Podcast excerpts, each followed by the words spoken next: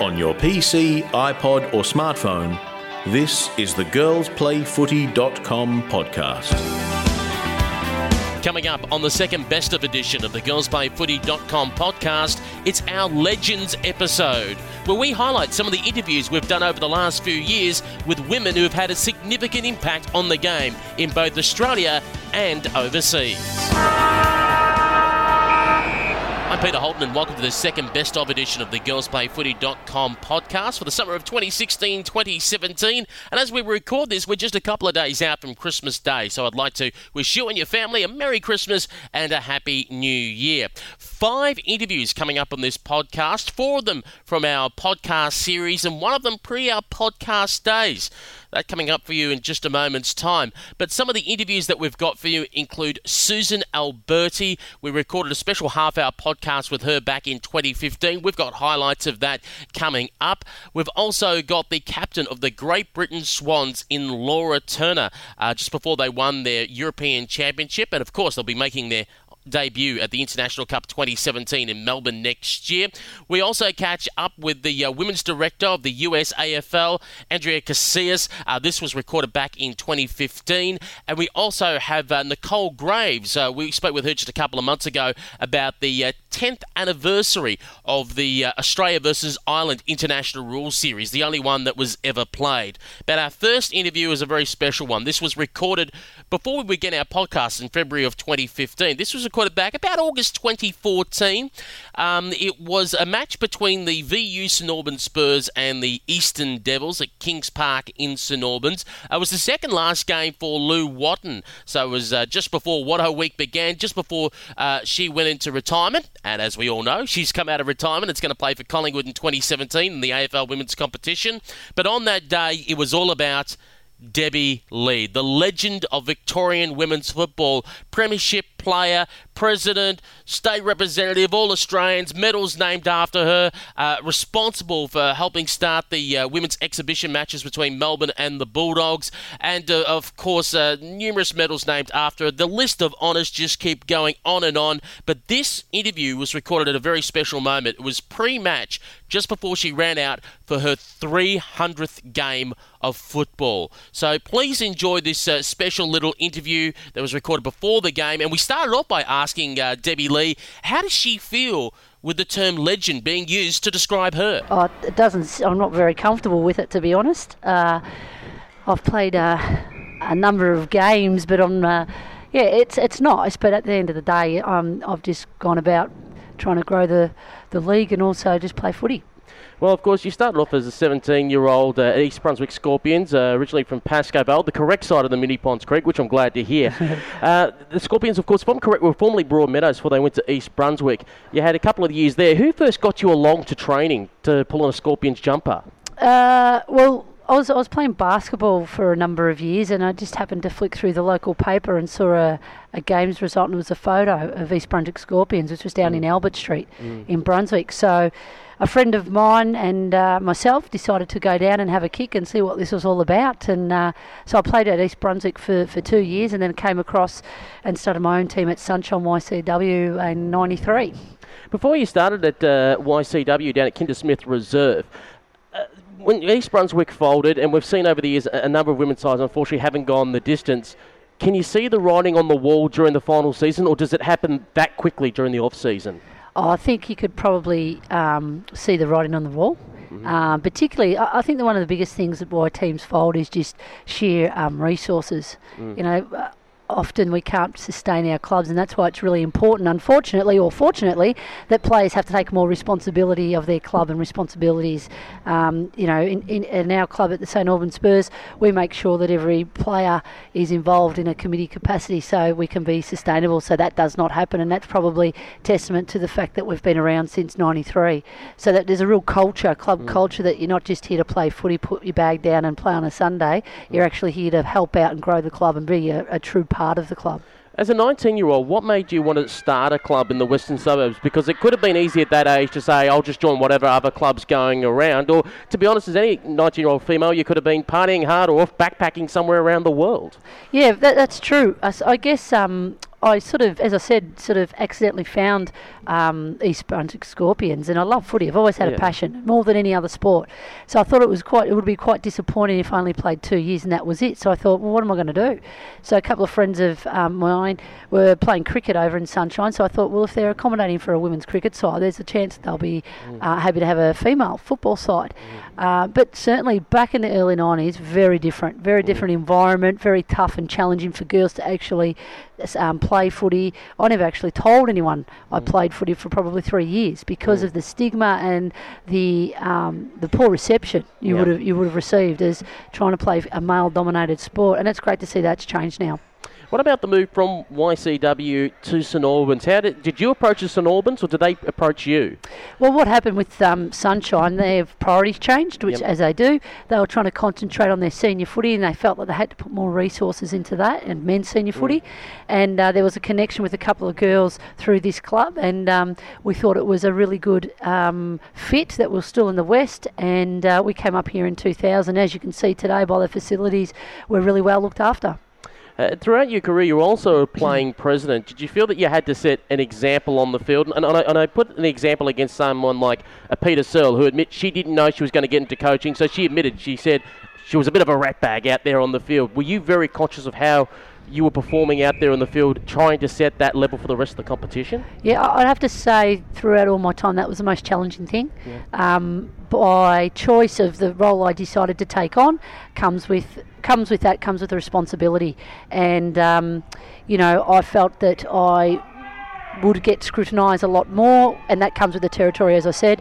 And I knew what position I was in. But yeah, that was probably one of the most challenging uh, times um, where you'd have to conduct yourself and, and, and also being associated with a club. I mean, I formed a club, I was the president, and I was playing. It's like, you know, you don't see that in, in any community sport at the moment, in footy uh, as such. So yeah, that was difficult. So I just had to make sure that I was. Um, you know, making decisions that were, were best for the sport, and I'm pretty comfortable with um, with the decisions I have made in the past. A couple of years ago, um, some of the St Albans girls decided to pack up shop. and them went off to St Kilda, some to other clubs as well. Was it very difficult during that period to keep a squad together on the park? Because, as I said earlier, you've seen other clubs that have just easily fallen to pieces. Yeah, yeah, that was I would say last year was the toughest year as a to be involved in the Spurs in terms of trying to rebuild, but I think as a testament of our club, how we were able to rebound. So we say it was the best thing that ever happened to us because we were becoming complacent as a club. We were uh, resting on our um, laurels to actually say, "Yep, no worries. We've got a great team. We've got we're not worried about recruiting, growing the club, pathways." So what it did is actually forced us to review what we're doing as a club. Whilst we're not showing it on the scoreboard yet, we're pretty comfortable as a club where we're at and where we're heading. So yeah, that was that was tough. Um, didn't help us that the league changed the Yeah. clearance rules. Yep. You know, for the first time in you know 15 years, and I think now um, they probably need to relook at the um, clearance rules because if you actually look at the um, top four teams and the top bottom teams of Premier Division football, there's no. We, we need to look at equalisation. Um, Darebin are beating the second best team by 100 points. That's no good for anyone. Indeed. We're looking at here at the moment where, as- as much as your Premier Division side has been competitive, sitting fifth, the uh, the Division One side has been struggling at the bottom of the table. How hard is it to speak to those girls out there today and keep the faith that when they look at the scoreboard and it's not looking that great? How do you how do you tell them to keep going? It will improve. Well, again, it just comes down to club culture. It comes down to um, being part of and being proud to pull on the red and blue jumper. We all like to win, no doubt, but certainly they understand where we're at. Our our three year plan was to develop and get competitive in the seniors, which I think we've done. We've got obviously more work to do, um, and our our next challenge is next year and the years beyond is to build youth girls and the reserves team. Now, let's not forget that next year we're going to have eight to ten youth girls come up, of which have played th- three of them of which have played state footy. So it can change very quickly the way and the scoreboard. So, um, you know, I think it's just important that um, and, and you got you got to understand. I mean, there was 15 premiership, 15 players, senior players that left us last year. Now, to, to rebound and, and recover, I think is an amazing effort and is testament to the people we've got at our club. 300th game today. You're nearing the end. Did you get the butterflies in the belly at this stage, thinking the end's coming? No, I'm pretty comfortable that um, it's the end. I'm looking forward to it, to be quite honest. Um, I think everyone else is making me mer- nervous today with um, all the lovely messages, and people have been so um, you know, really nice to, to, to, to thank me and also congratulate me. So, um, but yeah, I'm really comfortable. I think, you know, I've been in the game for 23 years. You've got to know when to go. Mm-hmm. Um, my passion lies in developing the game. Um, I'm really keen to continue the Melbourne and Western Bulldogs AFL game, but also continue to grow grassroots football and coaching as well. I think we need to really look at how do we get some more, develop our current coaches, but how do we get some other great coaches into our sport. And Debbie, before we let you go, who are those people, the friends and families behind the scene that gets you out onto the park and keeps you going? Um, yeah, it's funny. Uh, people ask, "What is your motivation?" And I've got to say that my motivation is the Spurs. I mean, um, and challenges. Um, obviously, throughout my journey, I've been through lots of different challenges, and I think that drives me, and, and you know, ticks the boxes and, and makes me um, determined. But also, uh, mum and dad, and my family, and my brothers, and my friends and my workmates. I mean, I've, it's amazing how much support I actually have, and you don't actually realise uh, un, until occasion today. In that case, what did happen to that chocolate cake that we saw tweeted on Friday? yes, well, that was uh, that was quite embarrassing. I actually went into work and um, they uh, pulled together a uh, a video footage, and they got my favourite player, Timmy Watson. They had Paul Roos. They had. Um, David Neitz, they had Lynden Dunn, a current Melbourne player, who sent some nice messages, and that's when it probably all started. When I thought, oh, I'm just going to play my 300th on yeah. Saturday, and then from that moment we got some momentum. I thought, oh, geez, everyone's um, getting right into this. Uh, yeah, so that was really, really nice. And Melbourne Footy Club is a great supporter of um, women's footy and me personally, and um, I think we're very lucky to have an AFL club who's genuinely supportive of um, women in footy. You're listening to the second best of edition of the girlsplayfooty.com podcast. I'm Peter Holden.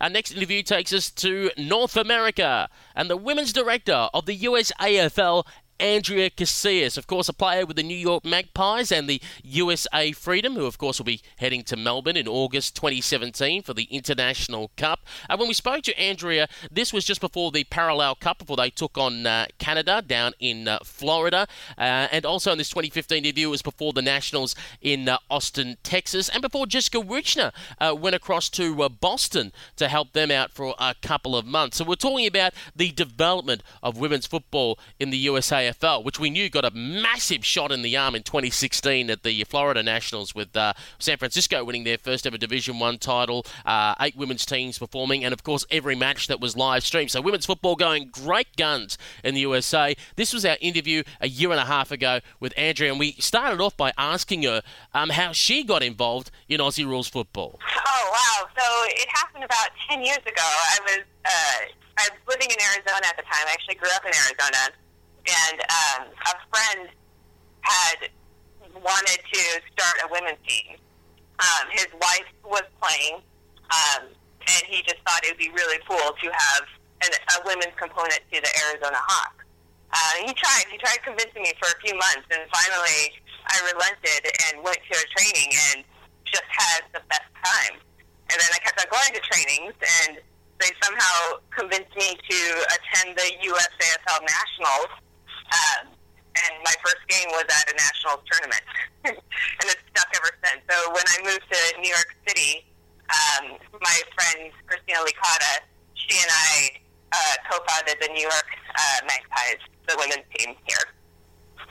And how difficult is it to uh, start a new Aussie rules side uh, overseas? I mean, obviously it's a little bit easier here in Australia because essentially cricket ovals double up as football grounds, so it's it's pretty easy to find a space and start up a club. Uh, how difficult is it to do that overseas? You know, it, it it's probably as difficult as it sounds. Um, there was already a men's team that had been established, but not a lot of Australian women were playing at that time. It was oh, probably about eight years ago. Um, so when Christina and I knew we were moving to New York, um, we saw the New York men's team at the Nationals previous to our move and told them, oh, we'll be there. We're going to start a women's team. And they all just kind of kind of laughed and, you know, oh, cool, we'll see you there. Um, and then their first day of training, we showed up and they were they were very surprised. Um, but it, I mean, it the challenge is both at the time convincing Australian women to play and that Australian women would play, and then also getting American women to try a sport that they had never heard of. Um, so yeah, it was a little bit challenging, but it, it brings out a whole a, a really interesting type of person, someone that's interested in trying a new game, someone who isn't afraid of the word tackling. Um, and usually that means that you get a bunch of women who are who are athletic, adventurous, um, and pretty much leaders in their own respective areas in life. And you're now obviously director of the USAFL for uh, for women. How did how did you come into that role? So um, the, my predecessor, Kat Hogg, she uh, she was the first director, and probably I mean she wouldn't claim to be the founder of women's footy in the U.S., but definitely one of the founders. Um, and so, just as far as my involvement, she kind of recruited me after the 2009 tour um, in Australia and kind of went from there. And it's just been one of those things where um, the the amount of women, the excitement of women wanting to get involved, and especially get involved with their clubs, um, has been really has been really motivating. And just to see the how how how quickly women are willing to chip in and uh, and help out is great. So it's been a really I've been really fortunate to be a women's director. Uh, currently, at the moment, how many women's sides are there across the USA, and, and how often are they able to get together and play competitive matches? Right. So there are probably about 10 women's sides. I would say 10 to 15. Um, but there are various sizes. So I, our largest team would be the Minnesota Freeze, uh, and they actually have two women's sides. Uh, that is nothing. no one else has been able to do that yet. But we also have smaller teams that range from anywhere between five to ten. So we play each other pretty frequently. Um, we try to keep the traveling at a minimum, so most players or most teams will travel within their region. Um, but this year, the USAFL has held cent- or regional tournaments. So there's a Western regional tournament, Central regional tournament, Eastern regional tournament, where all the teams can kind of get together and mitigate that traveling and the costs associated. And then uh, we see each other at our national tournament in October. And uh, how important is it um, uh, for the development of women's football in the USA to have sides like last year the St Albans Spurs from Victoria uh, come across and tour throughout the country? You know, it, it's really important, and um, I I think that it's it's hard to translate uh, the level of play that the, the freedom or the representative teams from the various countries see when they travel to Australia. Uh, so to get a team like St. Albans to come and play play the U.S. teams in in whatever capacity. I mean, we weren't anticipating that any of the U.S. teams would beat St. Albans, but we were hoping that all the women's teams and all the players who didn't have the opportunity to play on the freedom at the IC, um, we were we were hoping that they would just see the level of play and understand that everyone's kind of push up their game a little bit more, and uh, it it paid in in in spades for us just because I mean some of our rucks never knew you could run up and jump to the ball. They just thought you had to stand underneath the ball to ruck, and just various little things that they picked up um, that more experienced players like myself or other women that have been around for a while. They know, but these are things that we don't think to teach because these are things that we just kind of take for granted as instead of knowing. So, yeah, and having St. Albans was great, um, and it was just a wonderful, positive experience. I think for both both the U.S. and St. Albans. With the rapid development of social media, um, obviously the internet over the last 15 years, particularly with YouTube and now Twitter and Facebook, how easier has it been to get the message out there and spread the gospel of women's Aussie rules? Yeah, you know, it's really easy to get get the message, and it's really easy to get support. Um, but it's there's still that that that little cliff as far as getting people to actually participate um, because they see all these women doing these amazing things and associate it with something that they do versus something or versus versus something that the person can actually do themselves. So, I mean, convincing someone that they could also mark a footy um, on the run, or they can take a tackle or uh, kick the ball, however far, um, is is still a little bit of a of a myth that we have to get over, but um, it it's easier in the sense of uh, for, uh, creating the community that we want to create, and that ends up drawing out more people uh, that than I think we could ever expect. We talk about obviously um, senior women's footy, but uh, how's Aussie rules also been developing in the US at a junior level, or as we call over here in Australia, youth girls level, those under 18? Yeah, you know, I think that's something that we're still lacking and something that we need to work on.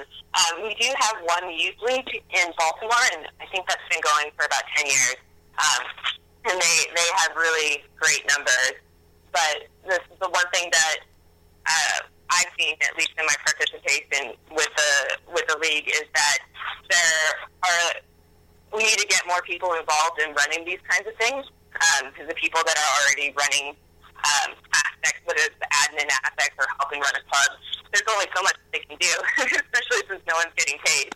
Um, so getting the youth involved uh, would be something that I think it has to be our next goal. Um, I know various clubs do go and participate in some kind of um, kids kids physical education day or something uh, across the U.S. And I know New York has done it several times with uh, the Australian community that we have here. But really establishing some kind of junior league, I think, has to be our next goal.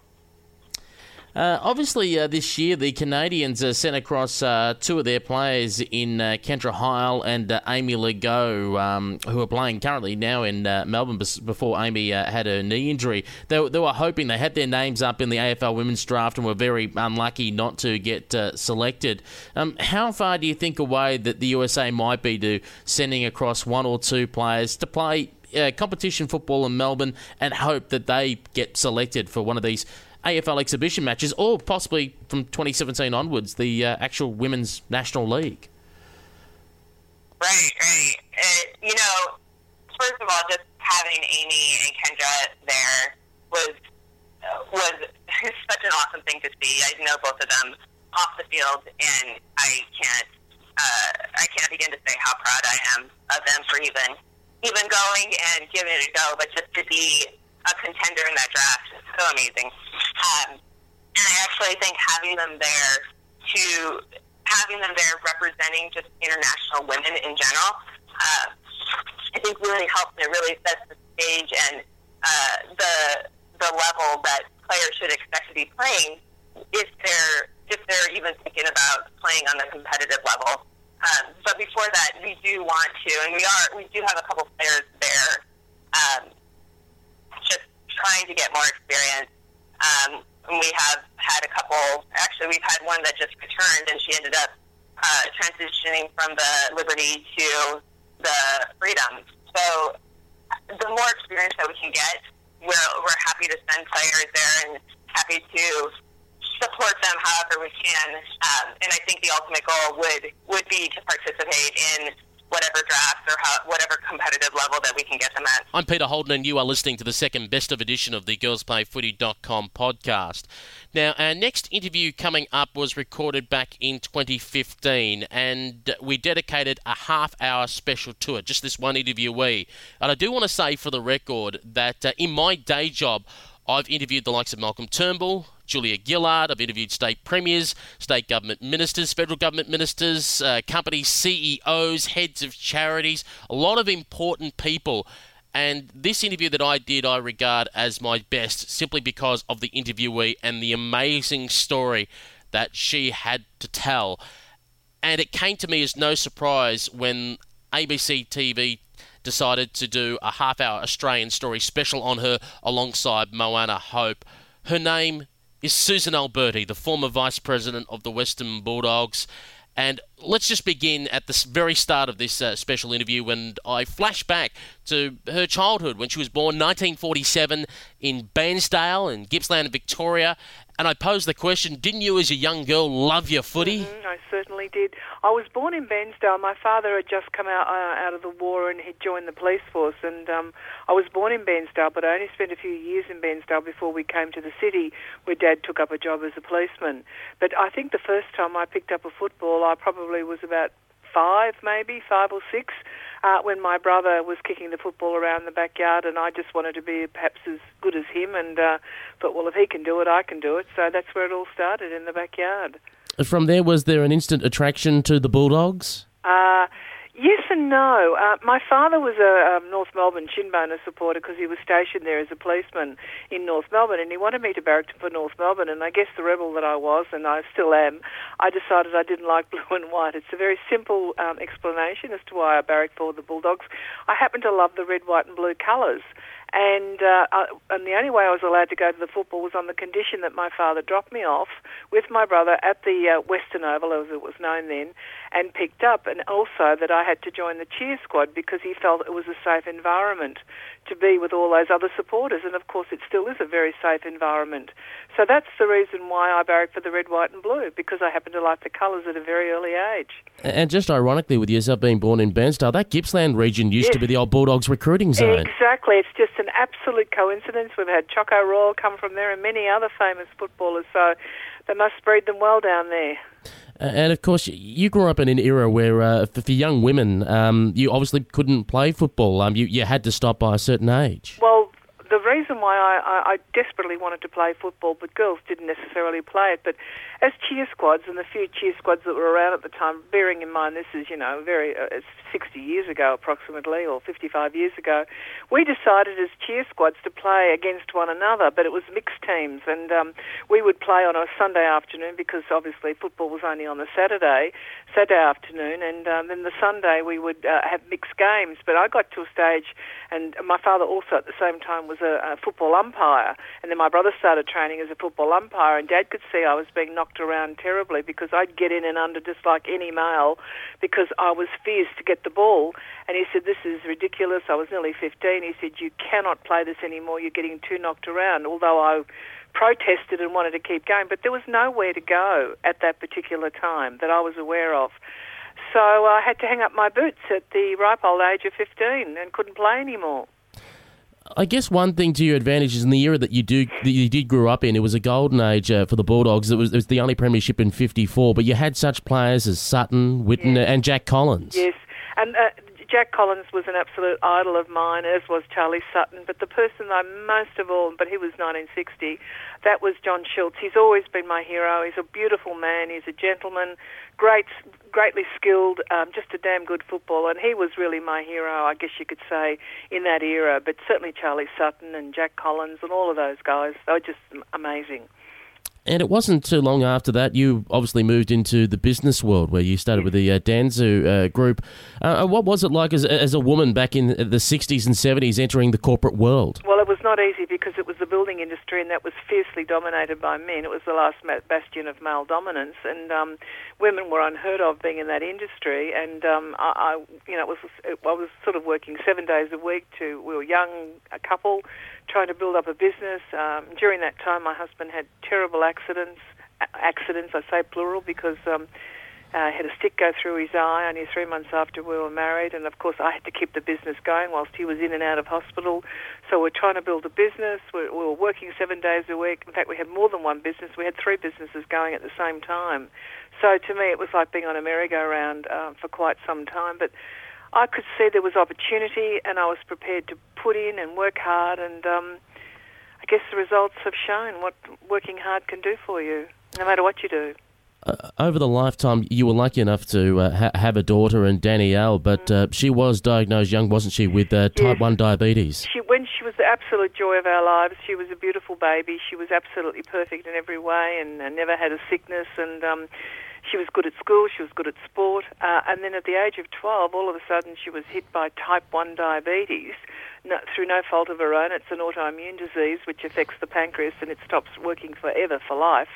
And there was no cure um, for diabetes or type 1 diabetes, but it's all the same diabetes, uh, but because the complications are exactly the same. But type 1, children usually get it and it's through no fault of their own. So that embarked, I embarked upon another period of my life where I was determined to help her.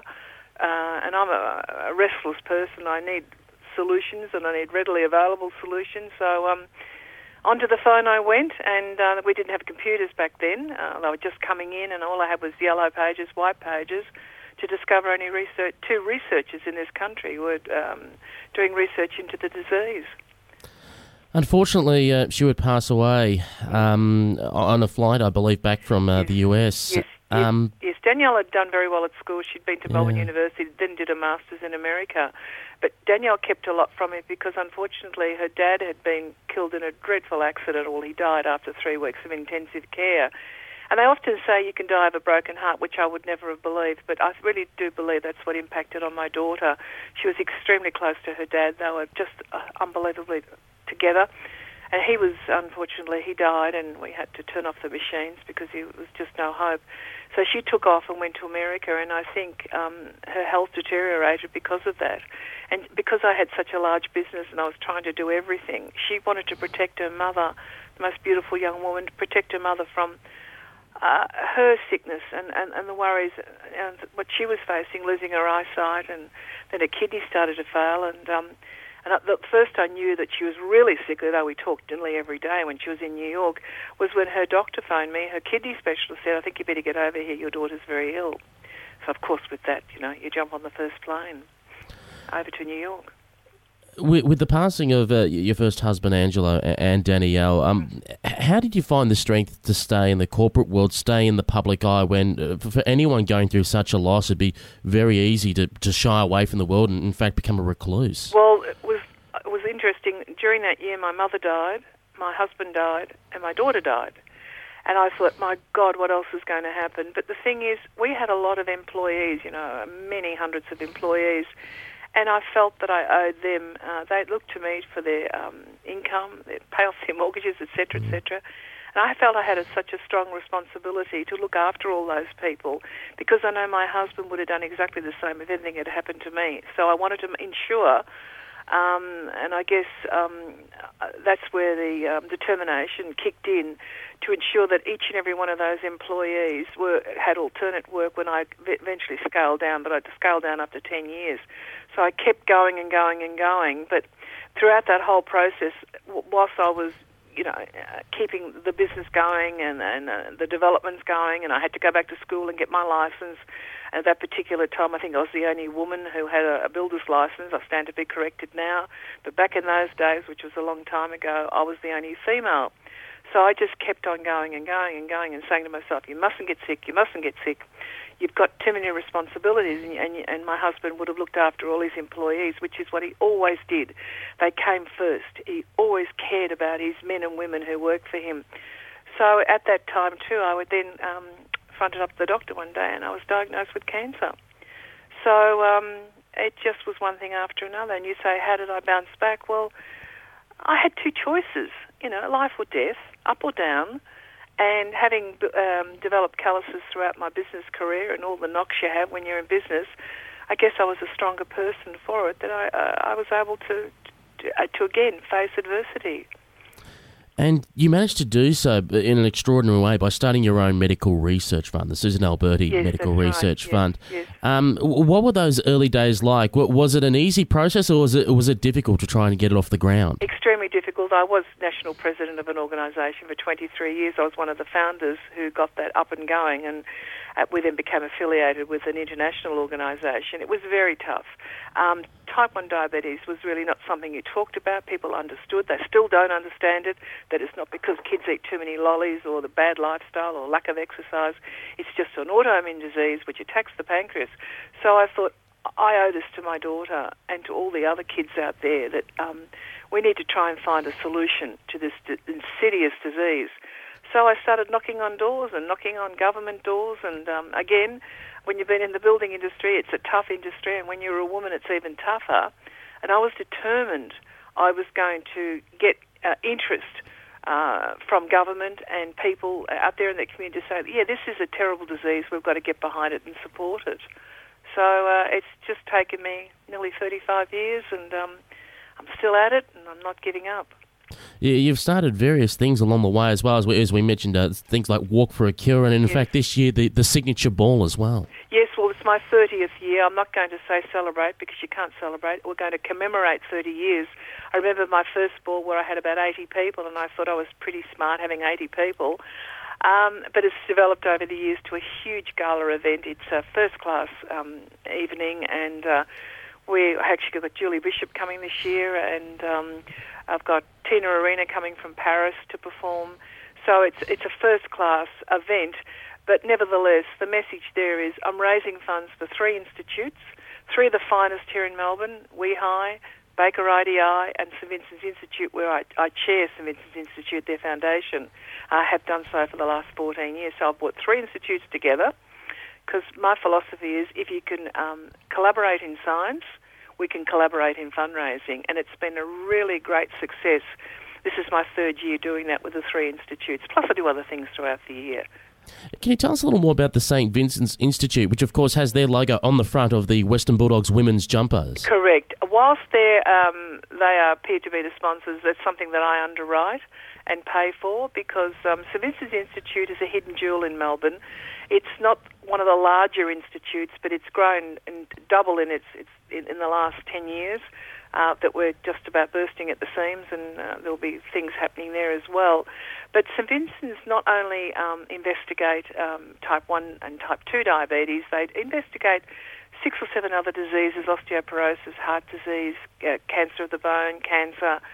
And it's ironical that I am chairman of that institute because um, back in 2005, when I was diagnosed with cancer, I didn't realise I'd be on the other side of the desk looking to those researchers to say, guys, please, and women, and 60% of researchers are women, by the way, um, please save my life. I've got a 50 50 chance. And that's exactly what they did for me. Um, not just for me only, they do it for everybody. I'm, not expe- I'm nothing special. But um, I'd been helping them for so many years, and all of a sudden I was hit hard uh, with uh, cancer. And not long after that, um, I then was rushed to hospital with uh, five blockages in my heart um, and had open heart surgery. So it was one thing after another. And I was told by Lisa Cato uh, to, to try and improve your health, you've recently lost as much as 47 kilos. No, it's 50 actually. Oh. well, look, you know, when your kidney specialist, because my kidneys failed in intensive care, I was in intensive care for a couple of weeks. I was a very sick girl. And the kidney specialist laid it on the line to me and said, Do you want to live a bit longer? You've got too much to do uh, too many things to achieve in your life. If this is what the way you want to go, uh, uh, she really gave me the rounds of the kitchen, uh, uh, woman, and I thought, on the 4th of June last year, that's it. Things are changing, um, and as I said before earlier on, I'm determined, and I have. I've worked hard at it for 14 months, and I have lost 50 kilos because I can assure you that because I was weighed by my doctor last Thursday or just last week, and I, he's actually gobsmacked as, as to what I've done. But like everything, I don't do things by halves. Um, I, I stick at it, and I've never felt happier and healthier in my whole life. Going back to the early 2000s, you uh, came onto the board of the Western Bulldogs, your beloved doggies. Yes. Um, how did that happen? Who approached you to come onto the board? Well, it's really interesting. I mean, obviously, I was in the cheer squad, and I think I'm one of the first female, or the only, maybe the only director in the AFL who's actually come from the cheer squad. In 1996, we formed a task force, the Bulldogs did.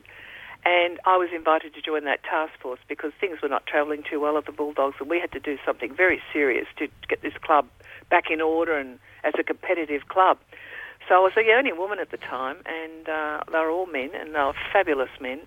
So we formed the task force, including David Smorgon and Rick Kennedy and Alan Johnson and all those terrific blokes. And I guess it was a progression that we got to 2004, and I was invited to join the board of the Bulldogs. However, there was a caveat there. I had to become involved, and we all got jobs on the board. It's not just a cushy little job with your name there. With the redevelopment of the Whitten Oval, where we had to raise $32 million. And of course, that was my job get out there and help and help raise that money. Uh, obviously, helped by the the CEO at the time, Campbell Rose, a brilliant guy. We worked very closely together. So I joined the board in 2004. And that throughout that period of time, I was very busy helping to raise the money, and, and all the naysayers said we couldn't do it; it was impossible in the west of Melbourne. Well, guess what? We did it, and we've got a fabulous redevelopment now, and it's ongoing. I'm still involved with that. I'm now involved with the Bequest Society, where you know where people, if they wish, they can leave money in trust. Uh, there are trustees there looking after that. I'm involved as a trustee. So then in 2012, I went to election um, to, and I was nominated as vice president.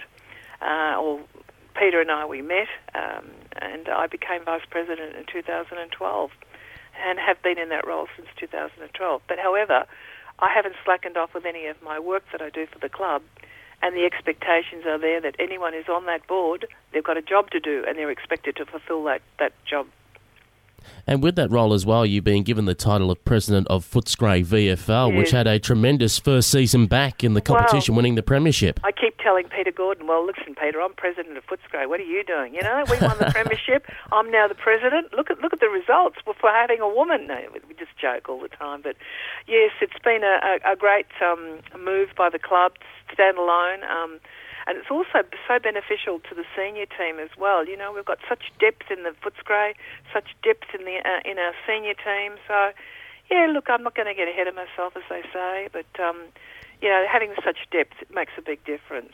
Yes, and being president, I'm very honoured. Turning our focus to women's football, I mm. believe it was about 2007 2008 you were first introduced to the Victorian Women's Football League. How did that come about? Look, I was watching from afar for a long time, and I happened, Debbie Lee, who's a wonderful woman, she was the community officer at the Bulldogs. And then she moved over to Melbourne, and we got chatting one day, and she said, I said, gee, Debbie, I wished I had had those opportunities to play. And she said, oh, well, this is all happening uh, would you like to come and have a look? And I did a bit of investigation, as I always do. I researched the researchers when in medicine and medical research. So I researched what the women were doing, and I was like, wow, these people are pretty good. So I went along to a luncheon, and I was so impressed with the standard of the game. And I'd already been thinking about, I'm going to help these women. They really do need some help. So I went to a luncheon. I think I may have spoken at it. I can't remember. It goes back a fair while. And I thought, these women need support um, because they are good. They're damn good. So I decided to write them out a check, get them started, and I've been an advocate ever since. And um, to be quite frank, I was just a little bit jealous that I didn't have that around when I was growing up, that I had somewhere that I could go to and become part of a club and, and, and develop my skills and, and move on and, and, and to, to be part of a team. I missed it so much. So I wanted to give these young women an opportunity. And I'm only one person, and I tried to make a small difference at that time. It was an extraordinary donation. I heard it was $25,000, which allowed them to employ their first ever full time operations manager. That's correct, and that gave me enormous satisfaction. And I've, I, I, look, they don't realise, but I watch them from afar all the time. I watch all the girls, watch all the teams, see how they're going, and um, I love mixing with them too. They're terrific women. They're so dedicated. And the thing that really um, impressed me was that they were not getting paid at the time, although maybe that'll, that'll probably change, but they did it for the love of the game, and they're so skilled.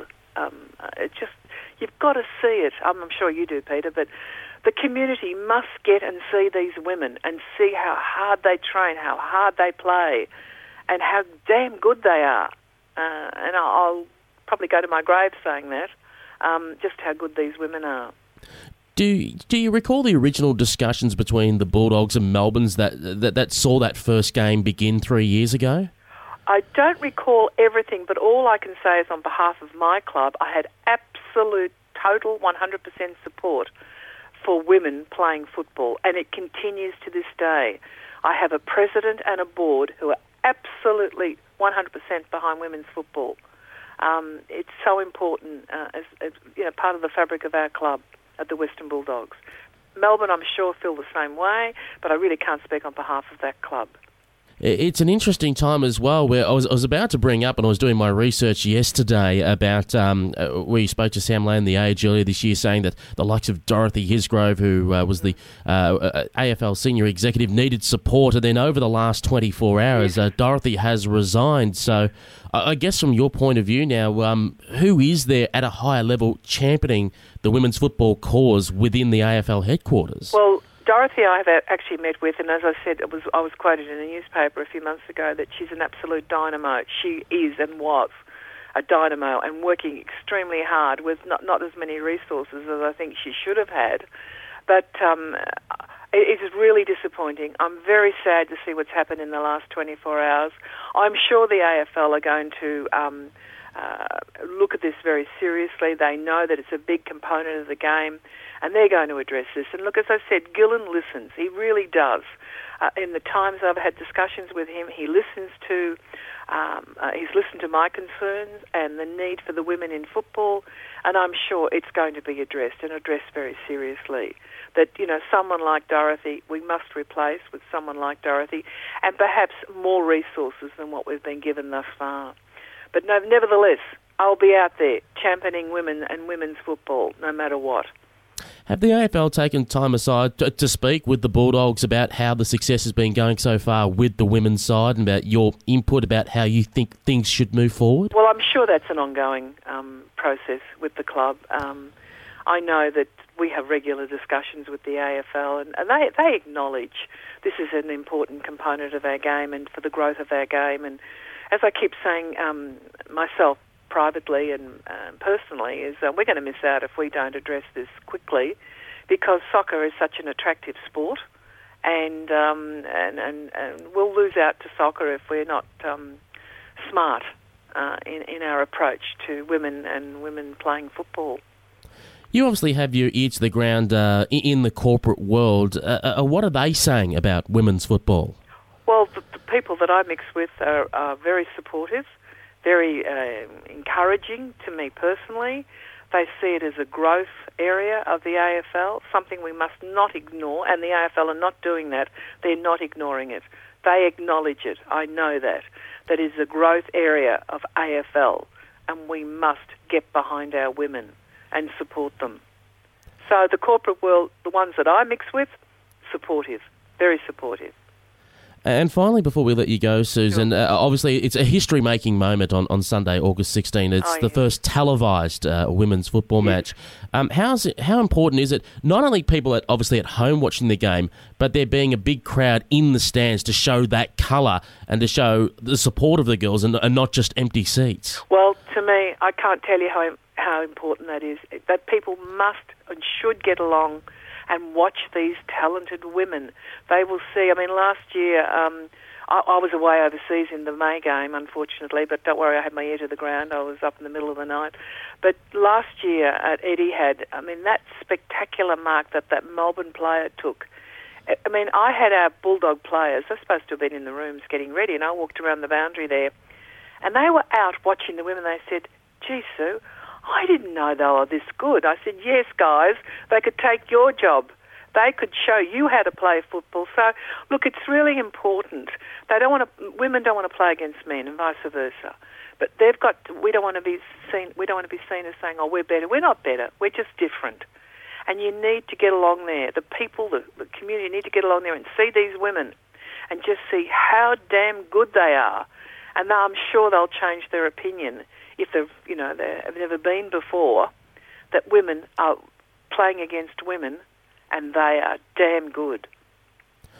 Susan, thank you very much for joining us here on the girlsplayfooty.com podcast. And as we let you go, again, a reminder about 22nd of August and the signature ball for the Susan Alberti uh, Medical Research Foundation. Obviously, if, if, people can't make it along, is there a way that they can donate or show their support? Yes, they can. They can go to my website, Susan Alberti Medical Research Foundation.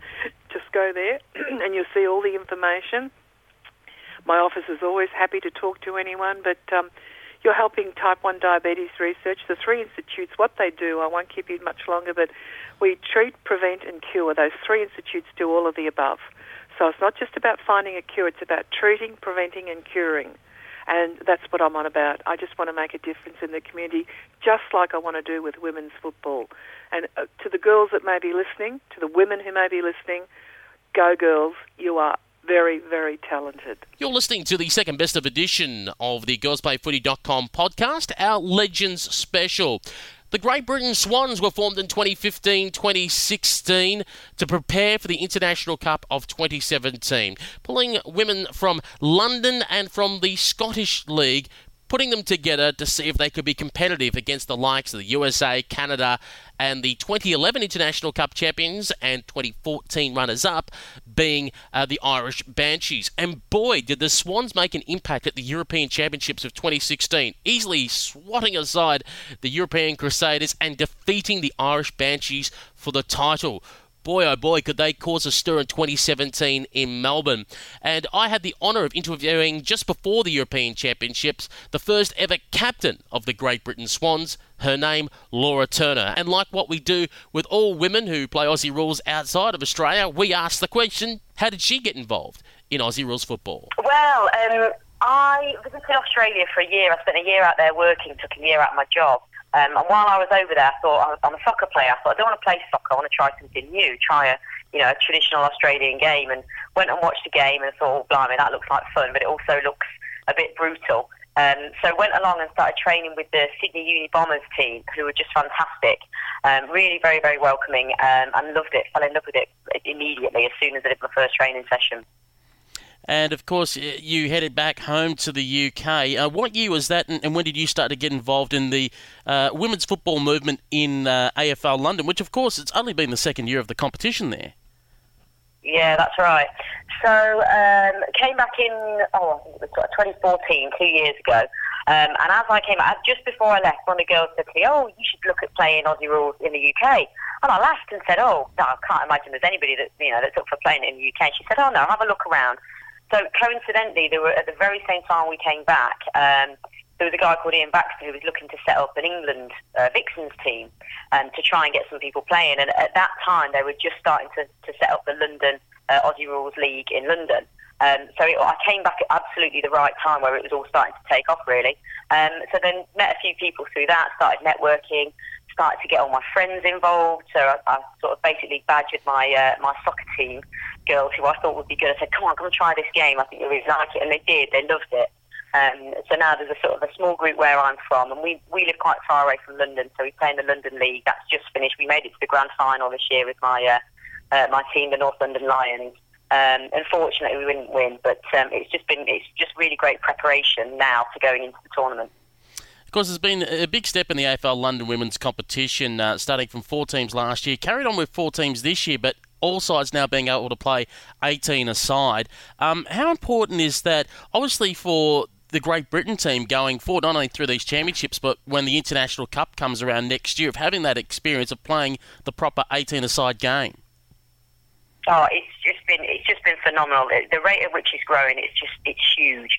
It's brilliant because a lot of the girls. I mean, I've played um, 18 aside when we were over in Australia, um, but a lot of the girls have, have no idea. They've you know they've not played the game. They don't know the differences between playing the small sided games and playing training. Um, so it's just been a fantastic preparation. I mean, there's and also in that league there are a huge number of Aussies and Kiwis as well, particularly um, who obviously have played before, who've seen the games, who've watched the game back at home. Um, so playing and training with them has boosted our standards so much. It's just been absolutely brilliant. You know, playing at club level with those girls is just taking the GB Swans well, from strength to strength. It's really, really fantastic. And of course, the International Cup next year is the dream that we're hoping to uh, to get all the squad to. Yeah. Uh, of course, as you said, you played in, in, Sydney first before obviously playing in the AFL London League. H- how do you personally find the standard of the London comp- competition compared to what you played in Sydney?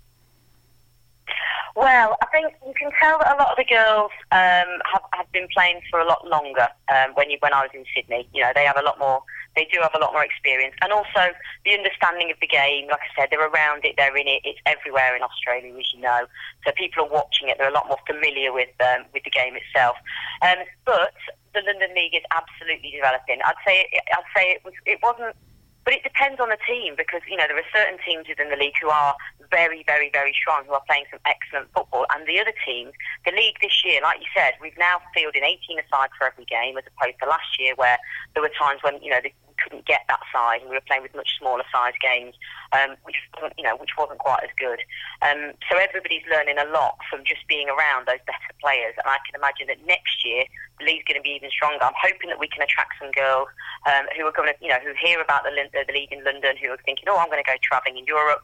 Maybe I'll base myself in London and find one of those teams we're going to keep having that input. You know, the nature of having um, the Aussie girls and, and the Kiwis is that quite often they're only around for short periods. You know, we're trying to make that league sustainable, and we're also trying to get homegrown talent. You know, you know the English girls into playing as well. Um, that's that's the long term goal. You mentioned originally being involved with the uh, England Vixens. Did you have the opportunity to tour with them and play in the AFL uh, Euro Cup, which of course is the nine-a-side version? Yeah, I've played the last two years. So I've been captain for the England Vixens the last two years. Um, when we played in, in London two years ago and in Croatia last year, which was brilliant. So we got silver two years ago and we got the gold uh, last year. We won, the, we won the cup last year, which was just an amazing experience. And, and that that sort of really being involved in that has just cemented why I love the sport so much. You know, the people you meet. It, I've, I've played team sports all my life. You know, soccer, netball, hockey, all those types of things. But and I love those. I still play soccer now, but there's something different about Aussie rules. It's you know the people and the freedom of the game. The game itself is just wonderful. It's so open. You know, when that ball bounces in soccer, you can pretty much tell where it's going to go. When it bounces and it hits the ground in Aussie rules, it could go anywhere. You know, you can get tackled all over the place. It's a lot, much freer game, um, and I just love the simplicity of it. But just how you know unpredictable it can be and open it can be, and you know, you score a goal in football, it's worth one goal in soccer. Sorry. Um, you know, in, in Aussie rules, you get you, it's a little bit wide and you get one point compared to your six points. It's just, I just love it. It's it's a great. Of course, the uh, GB Swans program didn't just start the last month or two. It's been going for a little while now, on purpose to set up for the International Cup in August next year. Uh, how long have you been involved in the Swans program, and what commitment does it take in the way of training and obviously getting the squad together to prepare, first of all, for your first major tournament, this one uh, coming up this weekend? So, as a, so this is our first official tournament. Mean, we've entered into the Champions League mm-hmm. um, in Amsterdam, which I wasn't involved in. That that was that started up prior to um, prior to my involvement. That was before we'd hosted you know any training sessions or selections. That was a sort of let's put it out there um, and just start you know start the ball rolling as it were.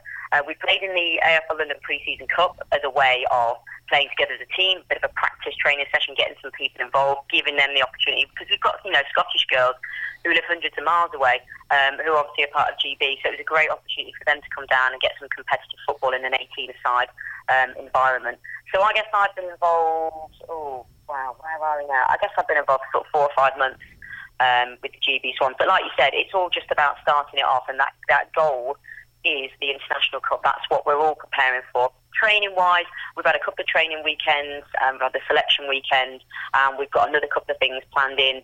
Um, over, we, we're going to be doing some tours. We're hoping to go over to Ireland to play against the team over there to a bit of a practice match come next year in preparation. So we've, we've got things strategically planned in, which is great because it means it gives the girls dates to work towards and, and, training sessions that they need to be preparing for. But it take because we're all so spread out for us all to get together to train, it, you know, is, is, a huge deal.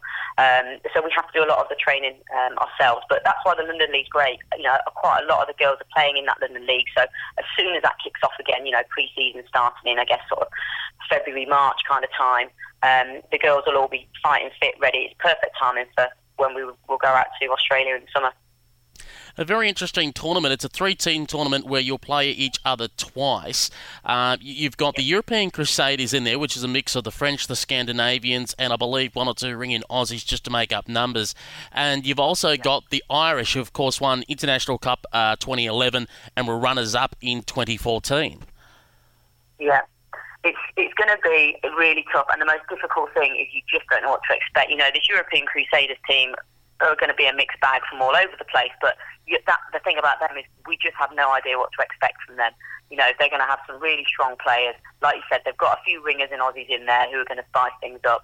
But the Irish team, I mean, they have always been consistently very, very strong.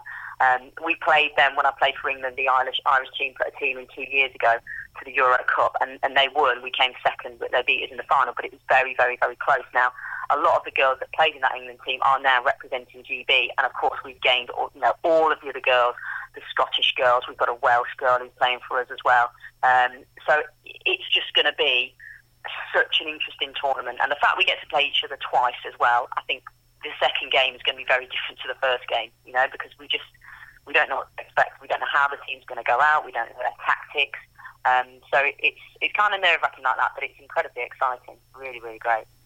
As captain of the side, you would have obviously put a, keen eye over everyone's form. Who's been some of the players that have been standing out in the AFL London competition of late, putting their hand up in form for the GB Swans team? Okay, so I'd say we've had, we've had a couple of people who are just nursing a few injuries.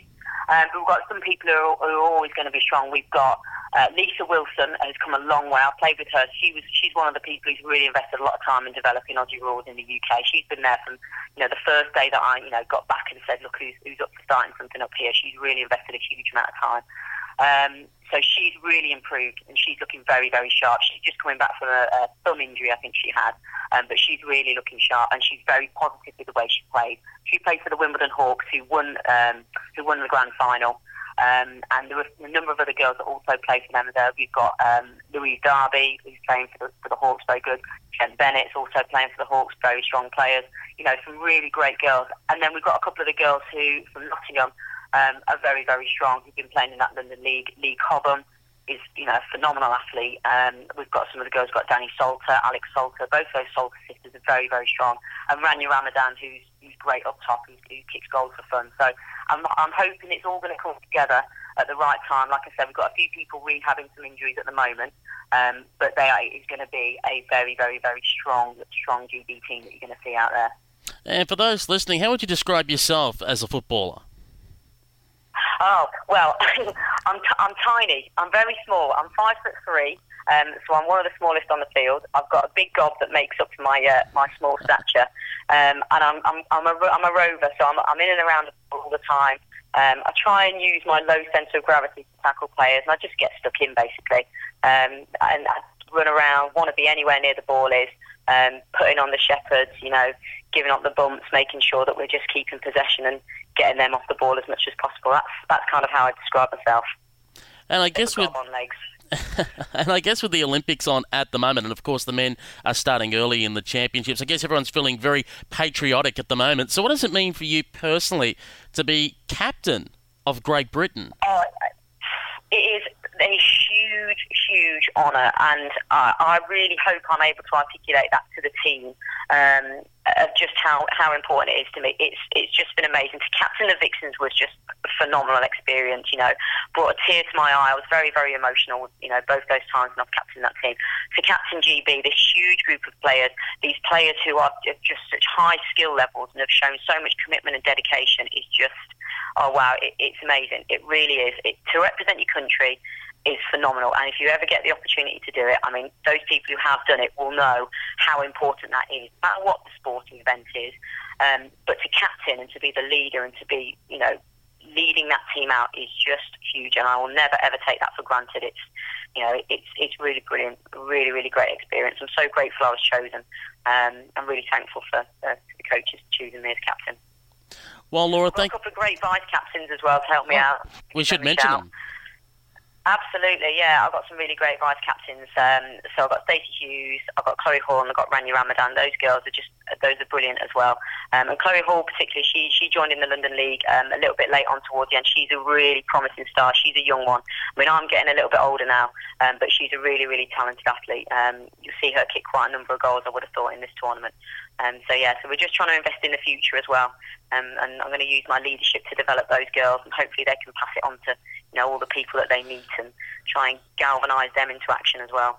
And just quickly, because of where the tournament is on in, in middle of August, um, it is literally the 12-month mark until the IC Cup starts for next year in Melbourne. Are you uh, already got the new calendar out, starting to count down the days? We yeah, we absolutely are. I think at the moment, to be honest, we're focusing mainly on this tournament. So the talk has all been about this European Championships. It's in the background. We all know, and particularly those people in the leadership roles at, uh, at GB have been talking, and we're making plans. You know, we're we're trying as much as we possibly can to look at getting sponsorship to get all the girls out there. You know, it's a huge commitment, and we all fund our own stuff at the moment, kits and event and, uh, and travel and entering events and all that type of thing. So we're, we're working quite closely with sponsors. Apparently, uh, Richard Branson's quite heavily involved in. In, in AFL in Australia, I don't know. I don't, I don't know whether it's uh, whether I should perhaps tweet him directly or, or, or write him a note, see if he's potentially interested in sponsoring us. But but yeah, so you know we've got a couple of people who are possibly looking at helping the girls out. But like I said, at the moment we are just focused on this tournament. This is the you know the, the primary focus for us at the moment. But yeah, after that we'll be looking at getting ourselves to the international cup and smashing it there. Now for our final interview on the second best of edition of the girlsplayfooty.com podcast. This woman for Victoria, now over in WA, involved in Swan Districts. Her name, Nicole Graves, and she was responsible for helping create the only ever international rules series played between Ireland and Australia over in Ireland. This happened 10 years ago, 2006, and it hasn't happened since cross fingers it might happen in 2017 as a double header with the uh, men's in Melbourne in around October, November. But let's flash back to 2006 and we asked Nicole the question um, how did this all come about? This idea of an international rules series prior to being years away from the women having their own national competition of women's Aussie rules. Uh, yeah, as I said, at the time, Pete, I was working for AFL Victoria in the female space. Um, so, yeah, so pretty much, um, you know, was we'd sort of started that pathway. We started the youth girls and the primary school girls comps. And so I guess the final pathway at that particular time was, you know, to have an international game. Now, I'd played over in Ireland Gaelic football for a couple of tours. So I knew, um, you know, the GAA, the Irish GAA over there, and we'd spoken about it, and so yeah, sort of set up a tour. So yeah, TG4, um, which is the Irish or the Gaelic uh, TV station over there. Um, you know, they had it. We're going to broadcast it live, and so we started the old fundraising, and off we went. It's extraordinary now. There's quite a number of players that are, still playing today, uh, women's football, that will be part of the National League that toured in that game. But before we touch on those particular players, you said it was televised. This is extraordinary. This is something like nine years before the first women's AFL match was televised. Yeah, no, it was, as I said, it was really exciting. I, you know, unfortunately, the results weren't quite as exciting as uh, as what was going on. But you know, we start everything somewhere, and it has to be started somewhere. So yeah, so listen, yeah, it was brilliant, and that was, uh, you know, ironically, it was uh, telecast, which is pay, one of the pay TV things over there, and it, unfortunately, it was um, all commentated in Gaelic. So all the Aussies that sat up to watch it, all the Aussies that sat up to watch it, uh, even though they can watch the game, they were listening to it in Gaelic. So it was pretty amusing as well. And one thing that's extraordinary on top of the television coverage of that match is, I believe for, for women's Gaelic football, uh, I read online that they could draw up the crowd to 25,000, and that's jaw dropping considering that we claim it's a big crowd of five or 6,000 come and watch a women's match here in Australia. Oh, absolutely. And over in Ireland, it's, you know, they're, they're, they are household names. You know, their grand finals are at Croke Park, which is obviously the MCG over there. Sorry for the noise. I'm standing in the car park. Um, you know, in their grand finals, I've been to a ladies' grand final over there with 50,000 people. You know, all coming to watch and all paying to, you know, full tilt. It's not a pre-match. It was it. You know, that was the game. You know, paying to to play uh, uh, to watch. You know, women uh, play Gaelic football. So it's fairly phenomenal it's certainly um, you know mind blowing, and hopefully we may see that in women's Aussie rules. But focusing back to 2006, as you said, you were invited over. Um, how, how difficult was it to try and pull the side together? Because remember, we're not talking about a national women's AFL competition back then. You're all playing your own state league. So how was it uh, to try and pick players or find the best, the best from around the country to pull them together to play this hybrid game? Yeah, it was interesting. So obviously we had the Nationals in 2005. We picked an All-Australian team, and out of those All-Australians, they were all invited to a trial, um, which we also invited probably the top 20 Gaelic players um, as well. So obviously knowing, um, unfortunately, the uh, international rules for the women doesn't have tackling in it, so it was it was pretty tough gig to stop them. So just a glorified Gaelic game, I think.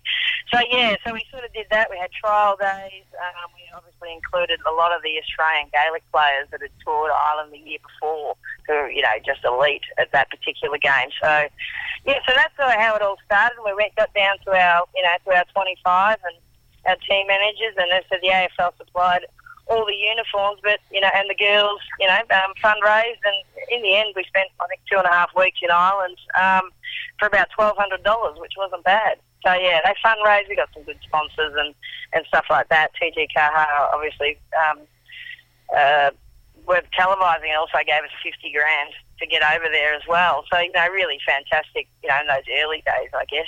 So bit of an evolution for now, I must say. Who had the honour of uh, coaching that first side? yeah, I had the honour of coaching that first side.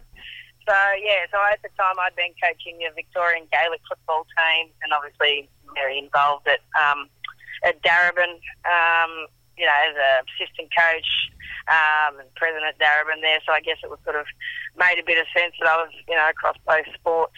So pretty much, um, yeah. So I co-coached with. Um, with a guy from Western Australia who I coached with in uh, Gaelic football. So we took the team over there and yeah, so it was brilliant. It was a great experience. As I said, the scores scoreline was a bit average, um, but you know, playing in front of those crowds and TV, and, and as I said, you know, it'd be really wonderful to see our evolution of our athletes now. You know, I think we've evolved in ten years. You know, our games evolved. You know, they literally back then, you know, they, they were the ones that had three hundred thousand Irish people, uh, Irish girls playing Gaelic, and now that's us. So, you know, so I think you know the game has evolved considerably here now. I want to talk about some of the players that are still playing to this day uh, women's Aussie rules football and may all be uh, uh, drafted. Some already have been signed, uh, one or two obviously on the verge of. Uh, first of all, the player who's just won her seventh Victorian League Best and Fairest, Daisy Pearce, also the leading goal kicker, the century goal kicker, Moana Hope, both played in that 2006 side.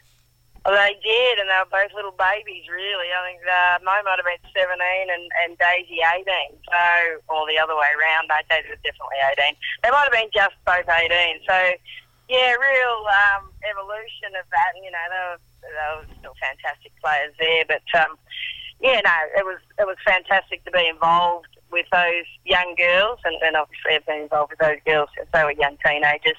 Um, to take them away on their first tour, and then obviously um, be watching what they're doing now is, you know, it's a real thrill for both myself, but obviously footy in general too.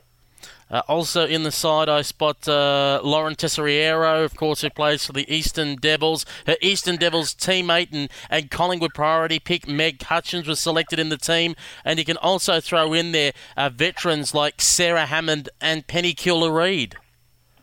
Yeah, well, it's interesting, isn't it? Because uh, you know, Hamo was um, one of the one of the leaders at that at that particular time. So she, you know, she was fantastic there, and and um, you know. Uh, some of the others that, you know, she was even a young person then, would you believe? And a forward, I think, at that stage. true, she was. I think she'd won the the Helen Lambert medal, I think, the year before in 2005. So as a as a centre half forward. So yeah, it's interesting how it all evolves. And as I said, I couldn't be more chuffed that some of those girls are getting the opportunity now. And I, I kind of hope that Hamo gets gets picked up. She's, uh, I reckon there's still a little bit of life in the old girl yet. you got to have the veteran. You got to have the smarts in the side, as they say. You know, you can you can have all the skill and have the pace, but you got to have the smarts, and she's got plenty well, of them. Right. And yeah, and Hamo, you know, was an elite athlete, so she knows how to get herself right. And you know, there's some real opportunity you know, not many 40 year olds would be able to do that. But, you know, I have full faith that she'd be able to, you know, get involved and certainly support, you know, particularly some of these new, newer teams and these young players coming up. So, yeah, it could be interesting 10 years on. Well, what's some of your memories back from 10 years ago that stand out, not from just playing on the pitch, but from that tour, being together, um, travelling uh, throughout Ireland?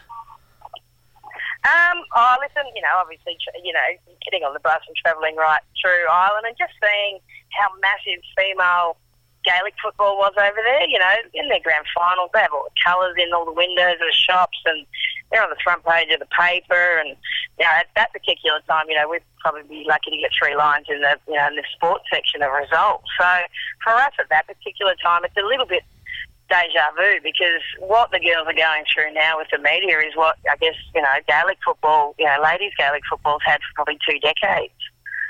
So you know, so it was really just sort of mind blowing how big you know you know the female game was over there. So that was probably one of the big ones, you know, travelling right you know around Ireland to play Gaelic was pretty pretty good time too. Uh, next year, of course, we see uh, the, the, debut season of the uh, AFL women's competition, which happens in February, March. Uh, later on the year in November, we know the men's international series is definitely scheduled Australia versus Ireland in Australia. Do you hope that the uh, women's series will be reignited and possibly a double header? Well, listen, I think it'd be brilliant. And uh, many of those girls, I reckon, you know, Daisy and, and Mo and, and you know, Hutchie would certainly, you know, agree that we probably weren't our very best in those days. But, you know, women's footy was about 40,000 strong, you know, not 300,000 strong. And, you know, we've just evolved as, as players, as athletes, and we certainly wouldn't let the Irish uh, not have the non-tackle in there this time. Uh, so we'll be a bit smarter about that. Um, so, yeah, so, you know, I think we all agree that, you know, our game has evolved so quickly that it'd be, you know, much more of a contest and we really give it a red hot go. And that concludes the second best of edition of the girlsplayfooty.com podcast, our Legend Special. I'm Peter Holden. What can I say about 2017? It will be the start of the inaugural AFL women's competition.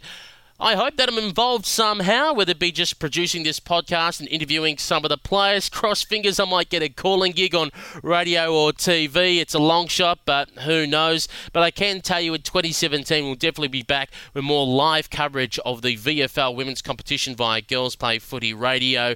We'll also be bringing you coverage of the International Cup Women's Division in August. Cross fingers, I'll be able to head across to San Diego, California, and uh, call for you again the US AFL Nationals of of 2017. And we hope to be bringing you more podcasts and interviewing more women that are involved in women's Aussie rules football, both in Australia and around the world. All your kind messages on Facebook on our Girls Play Footy page and via our Twitter account at Girls Play Footy have been noted. And thank you very much for your support. Your support uh, allows us to keep doing this podcast because uh, literally we get no money out of this. This podcast is for free. We do it as volunteers. And by you saying just a kind thanks, just gives us that little little bit of extra motivation to keep on working and keeping on putting this podcast out and doing all the articles that we do on girlsplayfooty.com. Again, I wish you a very Merry Christmas and a Happy New Year, and I look forward to chatting with you again in 2017. Until then, bye for now.